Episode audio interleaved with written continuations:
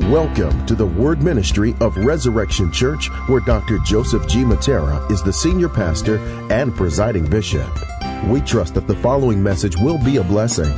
Open up your hearts and allow the Holy Spirit to minister to you through the preaching and teaching of one of God's choice servants.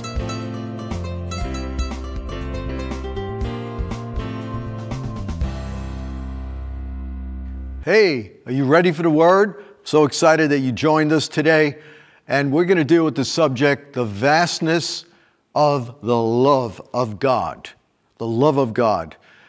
Today we need to give a definition of love. In the culture we live in, love is really defined more as a feeling. I fell in love with you, uh, a romantic kind of thing, and uh, sometimes even an erotic kind of thing having to do with sex, when you say, I want to make love, biblically speaking, there's no such thing as making love. Sex should be an expression of true love to one person. And so when we think about the love of God, we're not talking about some mystical feeling. We're talking about his nature, who he is. As a matter of fact, John the Apostle said in 1 John chapter 4 that God is love. That is amazing. That means that love is the most important or primary characteristic of God when it comes to relating to creation. Of course, we can't compromise His holiness because righteousness and justice is the foundation of His throne. And so when He expresses His love, He never compromises His holiness and righteousness and that's why he had to send his son Jesus Christ to die. He so loved the world, but he couldn't just bring us into his presence and into heaven without sin being dealt with. So there we see holiness and love working together with the sending of his son Jesus. And so when we think about God's nature, the Bible tells us that he defines himself in Exodus chapter 33 and 34 as being good. His goodness is an attribute that has to do with the fact that there is no darkness in him, there's no evil, there's no evil intent. He never intentionally does harm to any of his creation or creatures. Uh, God is a good God, and every good and perfect gift that comes from above is from the Father of lights, with whom there is no variableness or shadow of turning. God never changes. He doesn't give you His word one day, take it back the next day. He doesn't lie. He's always full of goodness. It tells us in Psalm 145 that God is good to all. And why am I talking about God's goodness? Because out of His goodness, an expression of that attribute is mercy or loving kindness and love. And so when we see loving kindness and we see mercy, we see that it's connected to the fact that God is good. Only a good being can love purely. And if somebody doesn't have a good heart, when they say, I love you, means they're objectifying you. They want something from you. They want to use you. But when God says, I love you, he is not even thinking of himself so much as he is thinking of what you need. He doesn't need anything. So he's totally, purely thinking about what is best for you. And so the Bible describes God as good, and out of that goodness expressed is love. And in that love attribute is so profound, the Bible says God is love. And those of us who are Christ followers are called to love like God and it tells us in Ephesians 5 that husbands ought to love their wives as Christ loved the church. And then he describes what that meant. It didn't say anything about romance, it said, who gave himself, offered himself as a sacrifice. So when he was hanging on that cross, there wasn't any romantic feelings. He wasn't even that happy at that point, of course but he was driven by an intense love which determined his actions, willing to give his life. And so when God said to husbands to love their wife as Christ loved the church, he's saying to live a sacrificial life, not putting yourself first, loving your wife as your own body, nurturing and caring for her as God does the church, which is a profound illustration of the love of God. And so the Bible expects us in its admonitions, it, it is there so that we can begin to love like God loves. So God's love is very practical, it's very life giving, and it's very expressive. And in that love, there are feelings, there is there's strength, and there is emotional connection. But it can't be driven by what we would determine as or, or describe as romance. And even in marriage, our marriage is not sustained by the feeling of love, i.e., romance. Our marriage is sustained by a commitment to one another based on covenant, which then sustains the marriage and gives us opportunity to have grace and romance in the context of that marriage. And so we're going to read Ephesians chapter 3, verse 14 on. And this chapter is framed with the section that talks about God as Father. Uh, it says in Ephesians 3:14, "For this reason I bow my knees before the Father, from whom every family in heaven and on earth is named." And so this is important because the scripture also teaches us that when we believe in Christ, God becomes our Father. He's no longer a mere creator, not that that's something to sneeze at, but he's not just a higher power or an impersonal creator to us. Now we are adopted as sons and we are now brought into his family. And so this chapter, from this point on, is dealing with the love of God, but we have to understand the love of God in the context of a father. And so any mother or father is going to love their children if they're normal, if they don't have uh, any lack of natural affection. In a normal situation, they love their children. They'll do anything. They'll die for their children. They provide for their children. Uh, they do uh, things that they would never think of in a million years when uh, uh, they didn't have children. Nobody could understand the love a father has for children unless they have children. And so you might get no sleep for three days when your child is born. You get up and change diapers. You wipe butts when they get a little bit older. All of this is not out of a feeling, but it's out of love. If you went by your feelings, you'd never get out of bed. Uh, to, to change a diaper or uh, to pick up and console a, a child that's screaming. And so the Father, God in heaven, is an even greater father, an even greater parent, which is why when Jesus told us to pray in Luke 11, he said, Our Father who is in heaven, meaning he's distinguished from all earthly fathers, which is why Jesus said in Matthew 6, if you, talking to fathers, being evil, though how to give good gifts to your children, how much more, how much more will your Father who is in heaven give good gifts to his children? And he begins to describe these good gifts later on in the chapter when he talks about how he provides for the birds of the air, the beasts of the field, and he says, if we seek first his kingdom and his righteousness, all the things that we need will be provided, just like he provides for the lilies of the field. In Psalm 104, he, uh, the, the, psalmist describes God's love through his providential care of nature even watering the grass, uh, having the sun come up, having the moon come out at night. Uh, giving food for the lions and the cattle, and uh, making sure the earth is operating is a form of God's love, an expression of God's love. And we see that providential care as a father over all creation. We see in Psalm 139 that God knows us even before we were born. When we were in our mother's womb, He was shaping and forming us. So God takes that particular care and concern for us. And uh, it's, it's funny when you have children and grandchildren, everybody's trying to guess who a child looks like. And if a child looks exactly like one of the parents, that parent has a special place in their heart for that child because it reminds them of them and maybe when they were growing up, how they looked and so the Bible tells us in Genesis 1:26 that humanity was made in God's image. And so we look like God. We're called to represent God. We're called to be like God to creation, to have dominion over the created things, not over other people, but over the created things. And so that's why God has a special place in His heart for all of you who are listening to this message. And so, with that as a backdrop, I want to go to Ephesians 3 and in the context of Ephesians 3, he's talking about how the church was called to reveal the wisdom of God to the powers, the invisible powers, uh, the demonic and angelic hosts, and also to the rulers of the earth. So God has called the church to reveal the wisdom of God. And then he segues into talking about how we should be, how we should act, what should motivate us based on going into who God is and especially his attribute of love. And so, again, verse 14, he says, For this reason I bow my knees to the Father, from whom every family in heaven and on earth is named.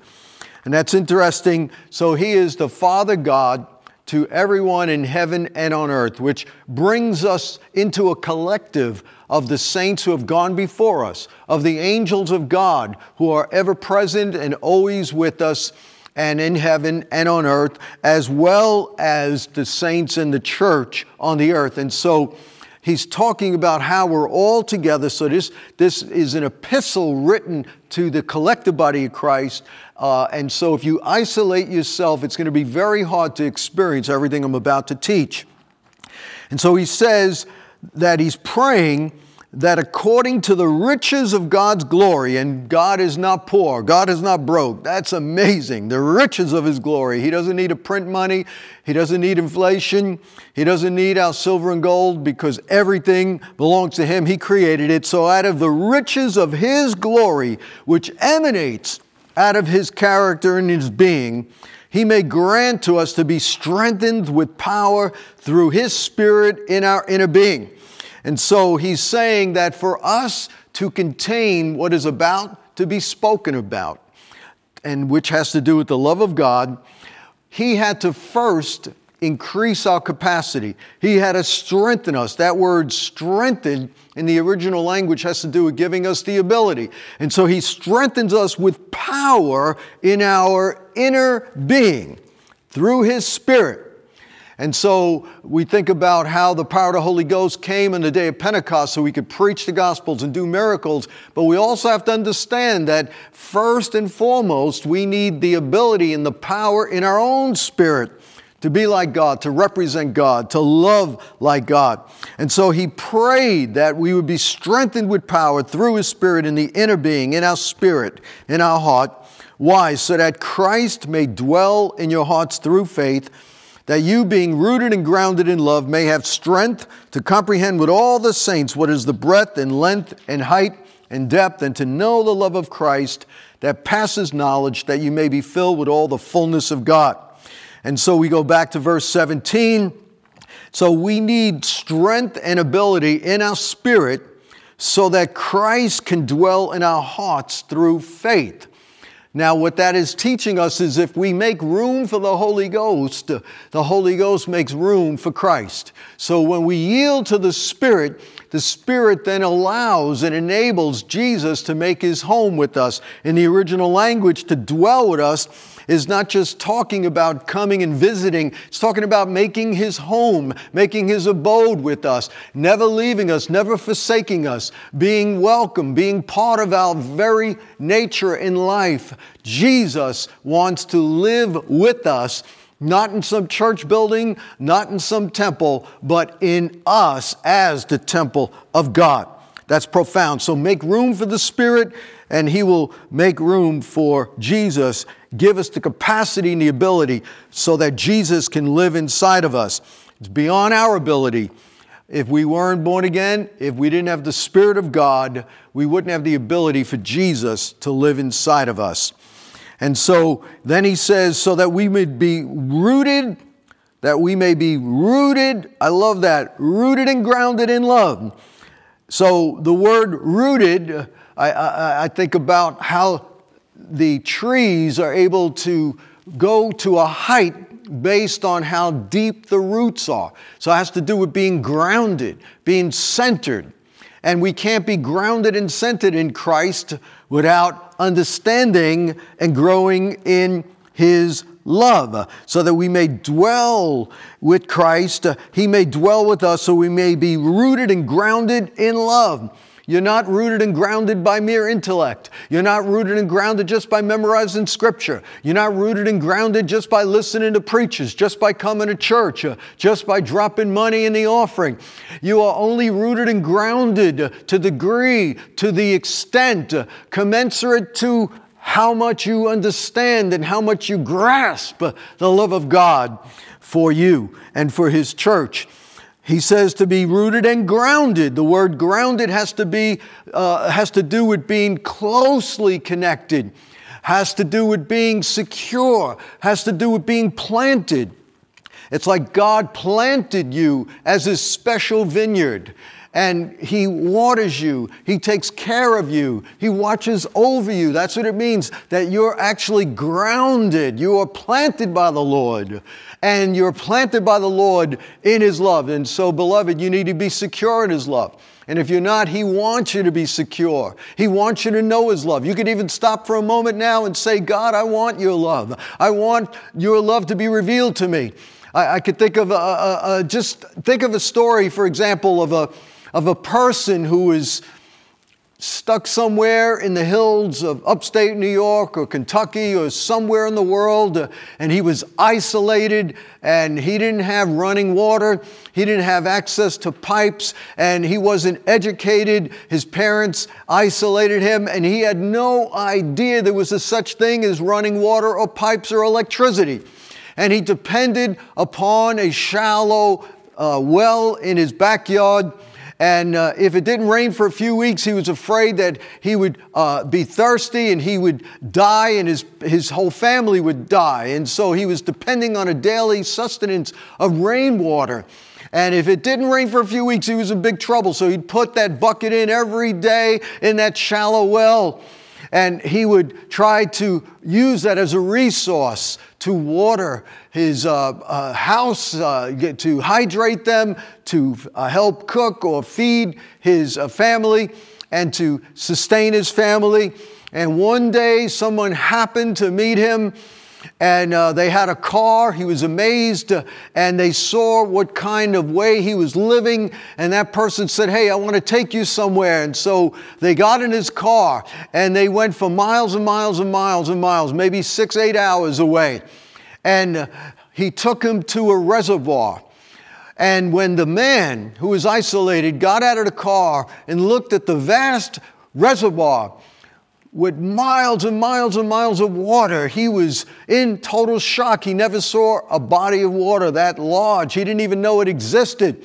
And he said to the guy who took him there, What is this for? And that guy said, That's drinking water. That's to clean your house. That's to take care and provide for your family. That's enough water to last a year or longer, even if it didn't rain. And the guy was blown away. And he said, Hey, you want to see something else? And he took him to another spot where there was a beach and he saw the vast oceans and the guy was blown away. And the other man explained to him there are billions of fish, there are thousands of boats, there are cruise ships, and he described what a cruise ship was. There are millions of people making a living off of this vast ocean. And this guy was totally in shock. He had no idea there was anything more than a shallow well. That's how many people are in this world.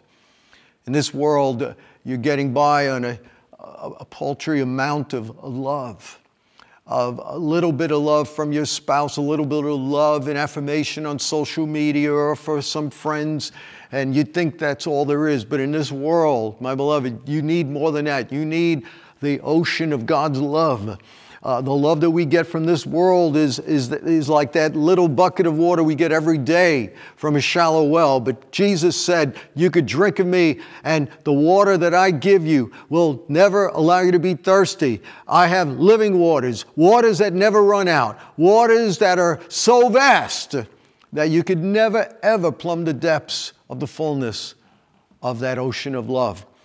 And so, people who are listening to me today, need to understand there's so much more to God than you've ever experienced. There's so much more to love than you've ever known. As a matter of fact, a human being cannot, in and of himself or herself, ever reflect perfect love.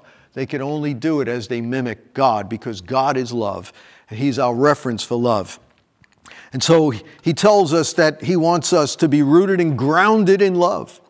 So we could have the strength. Again, that word in the original language is to have the ability to what? To comprehend with all the saints what is the breadth and length and height and depth of the love of Christ that passes knowledge. Wow, that's a mouthful.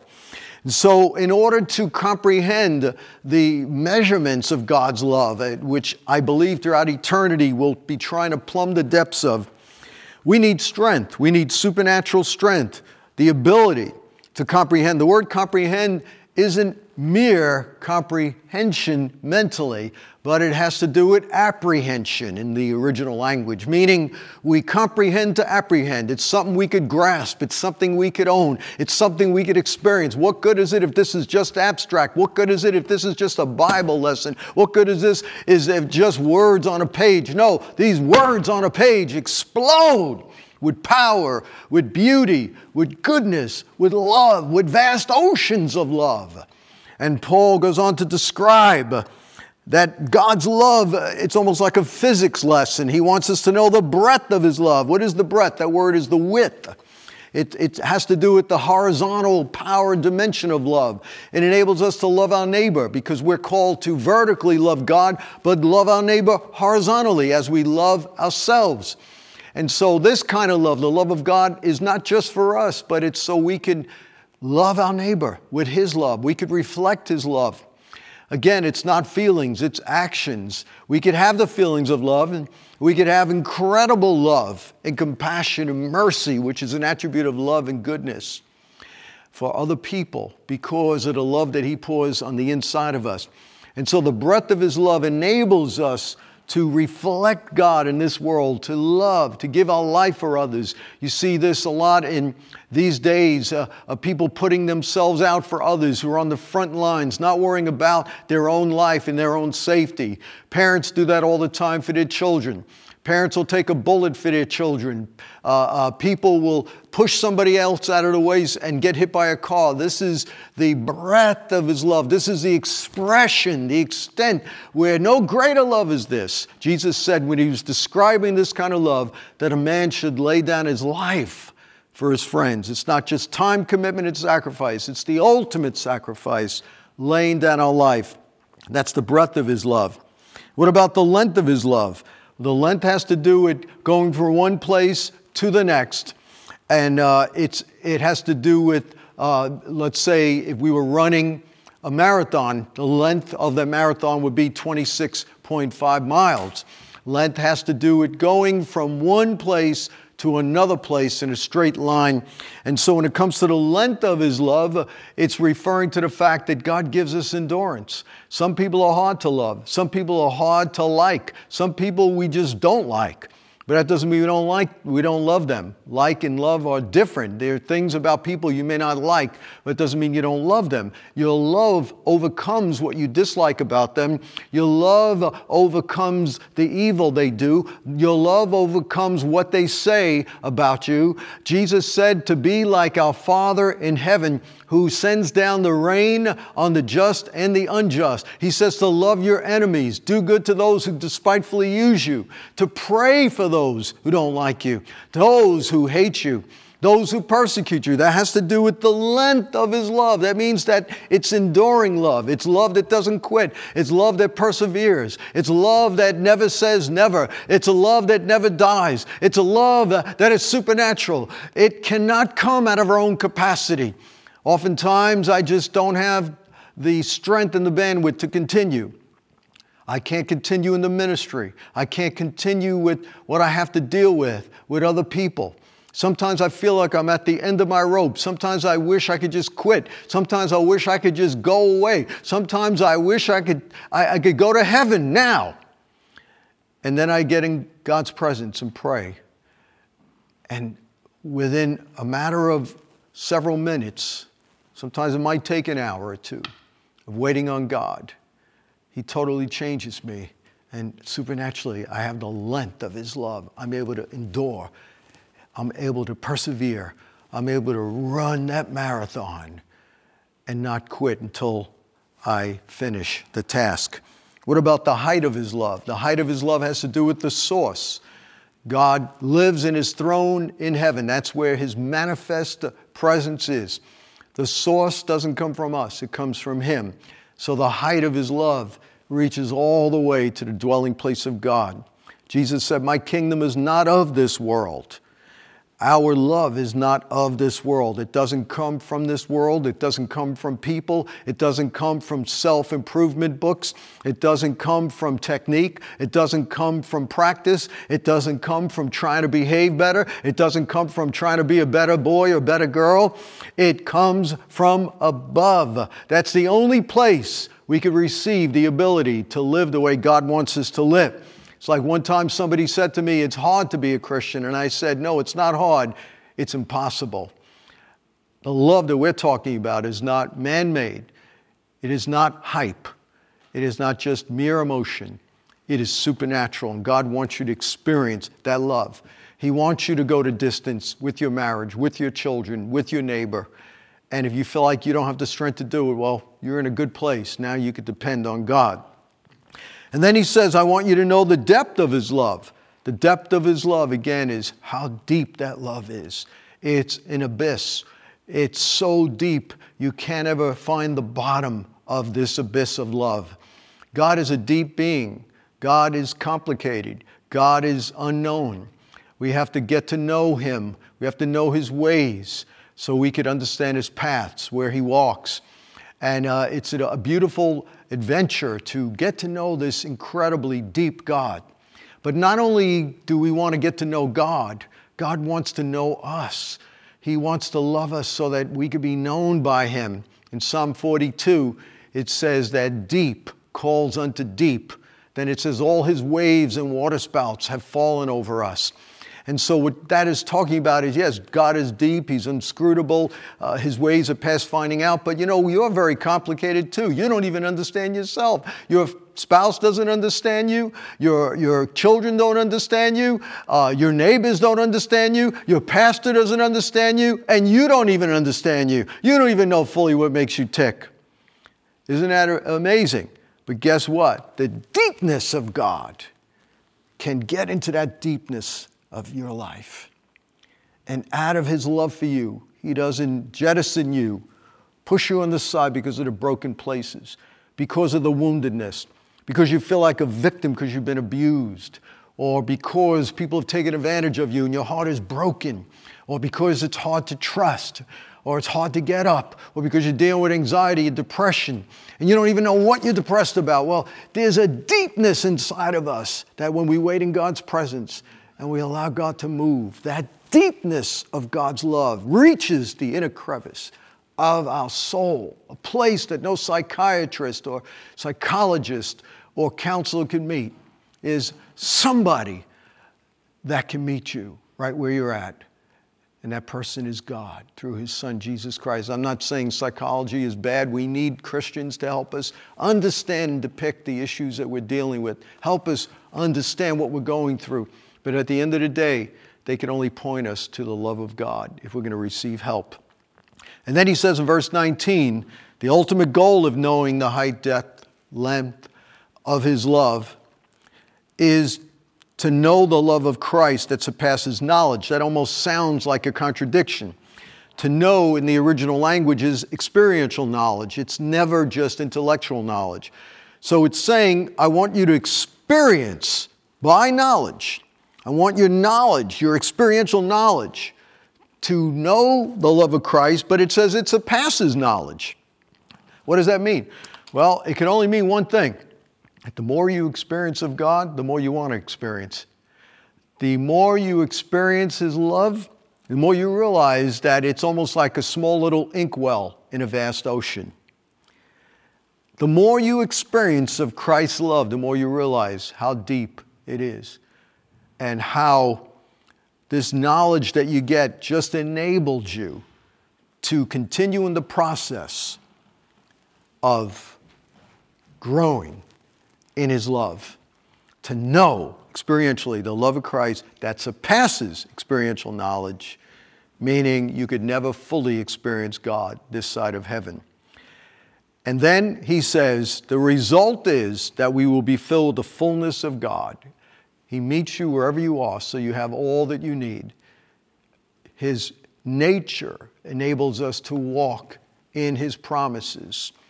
His word enables us to partake of His divine promises, that we could escape the corruption of this world. It tells us in 2 Peter 1, verse 3 and 4.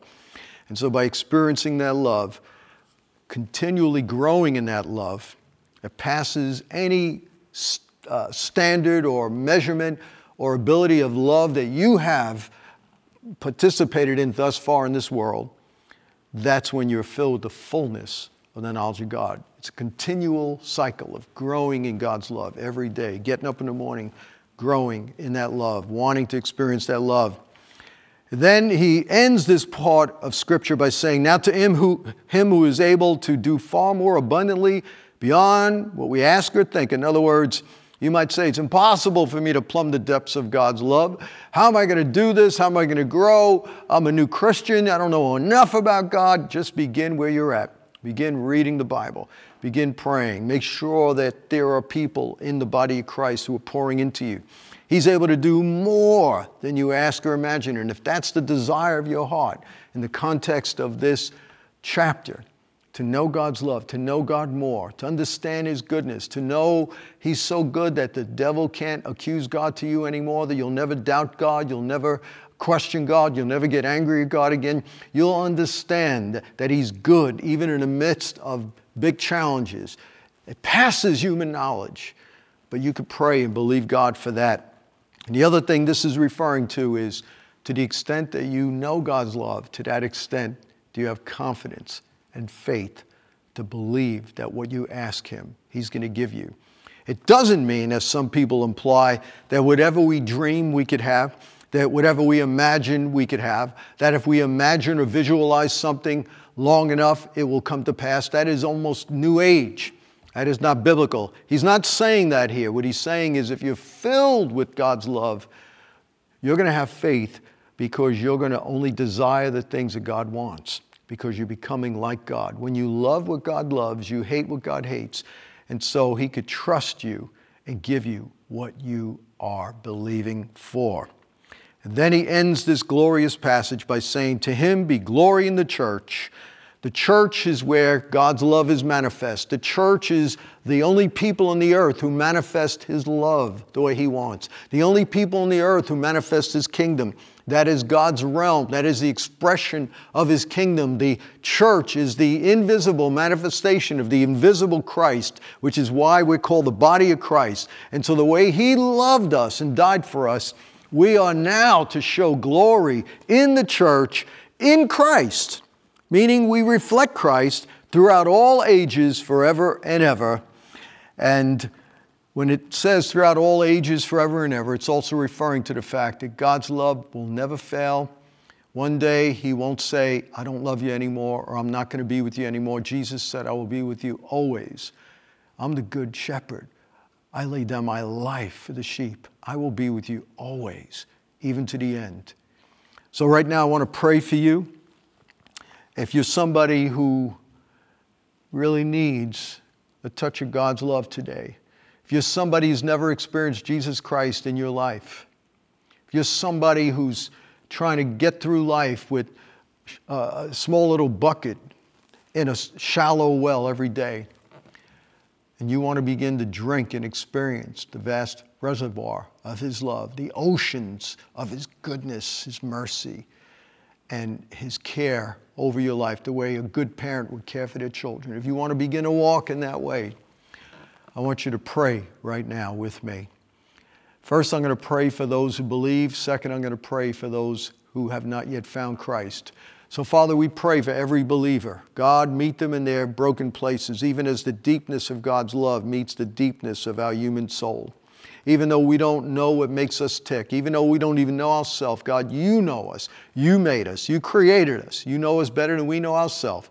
And so, Father, we pray that you would meet us in those hidden places, those broken places, even those dark places that we're ashamed of, that we don't want anyone to know about. Even as you said in Romans 5, that the love of God makes us not ashamed, but is poured out in our hearts by the Holy Ghost. Father, Thank you for taking the shame away from people. Thank you, God, that you take the shame away from our past. Through your love, you take our sins away as far as the east is from the west, that we would experience that love that passes knowledge. Wherever you are right now, just put a hand or two up and receive. Receive that love. Be enveloped by his love. He who dwells in the secret place of the Most High will rest in the shadow of the Almighty. Let them rest right now in your shadow. Amen. If you don't know Jesus Christ as your Lord and Savior, the Bible says God so loved the world. The word so means you can't describe how much love. Power pack word, that two letter word so. He so loved the world, not just a little bit, that he gave his only son. True love is proven by actions, sacrificial actions. And he gave his son so that he could die on the cross, the just for the unjust, so you would not perish and die in your sins. And if you believe that Jesus Christ died on the cross for you, if you believe the Father sent his Son because he loved you and wants you to dwell with him forever, and that Jesus Christ is not dead but is alive, I want you to pray this prayer. It doesn't mean anything because I'm saying it. I'm just trying to help you, guide you in your prayer. So why don't you repeat this? And if you believe what you're saying with your heart, then God is going to answer you. For whoever calls on the name of the Lord will be saved. Say, Heavenly Father, I come to you in Jesus' name. Thank you for loving me so much that you sent Jesus Christ to die in my place. Jesus, thank you for loving me so much. You obeyed the Father. And out of that obedience to the Father, you love me. Thank you, Jesus, for being crucified, for being buried, and rising from the dead. Because you're alive, because you rose, you're here right now in my living room, wherever I am, praying this prayer. Jesus, come in my life. I receive you as my Lord and Savior.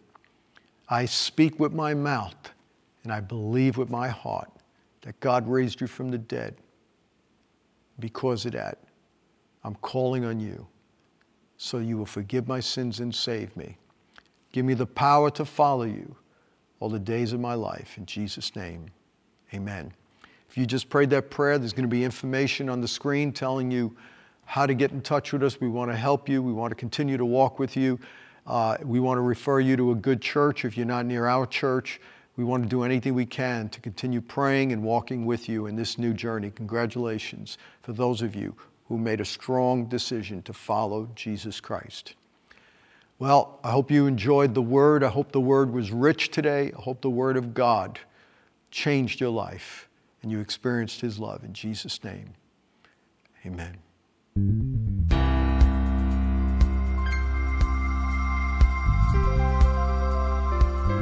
We trust that you were blessed. For more information regarding our church, please go to our website at www.resurrectionchurchofny.com or call 718 436 0242 extension 0.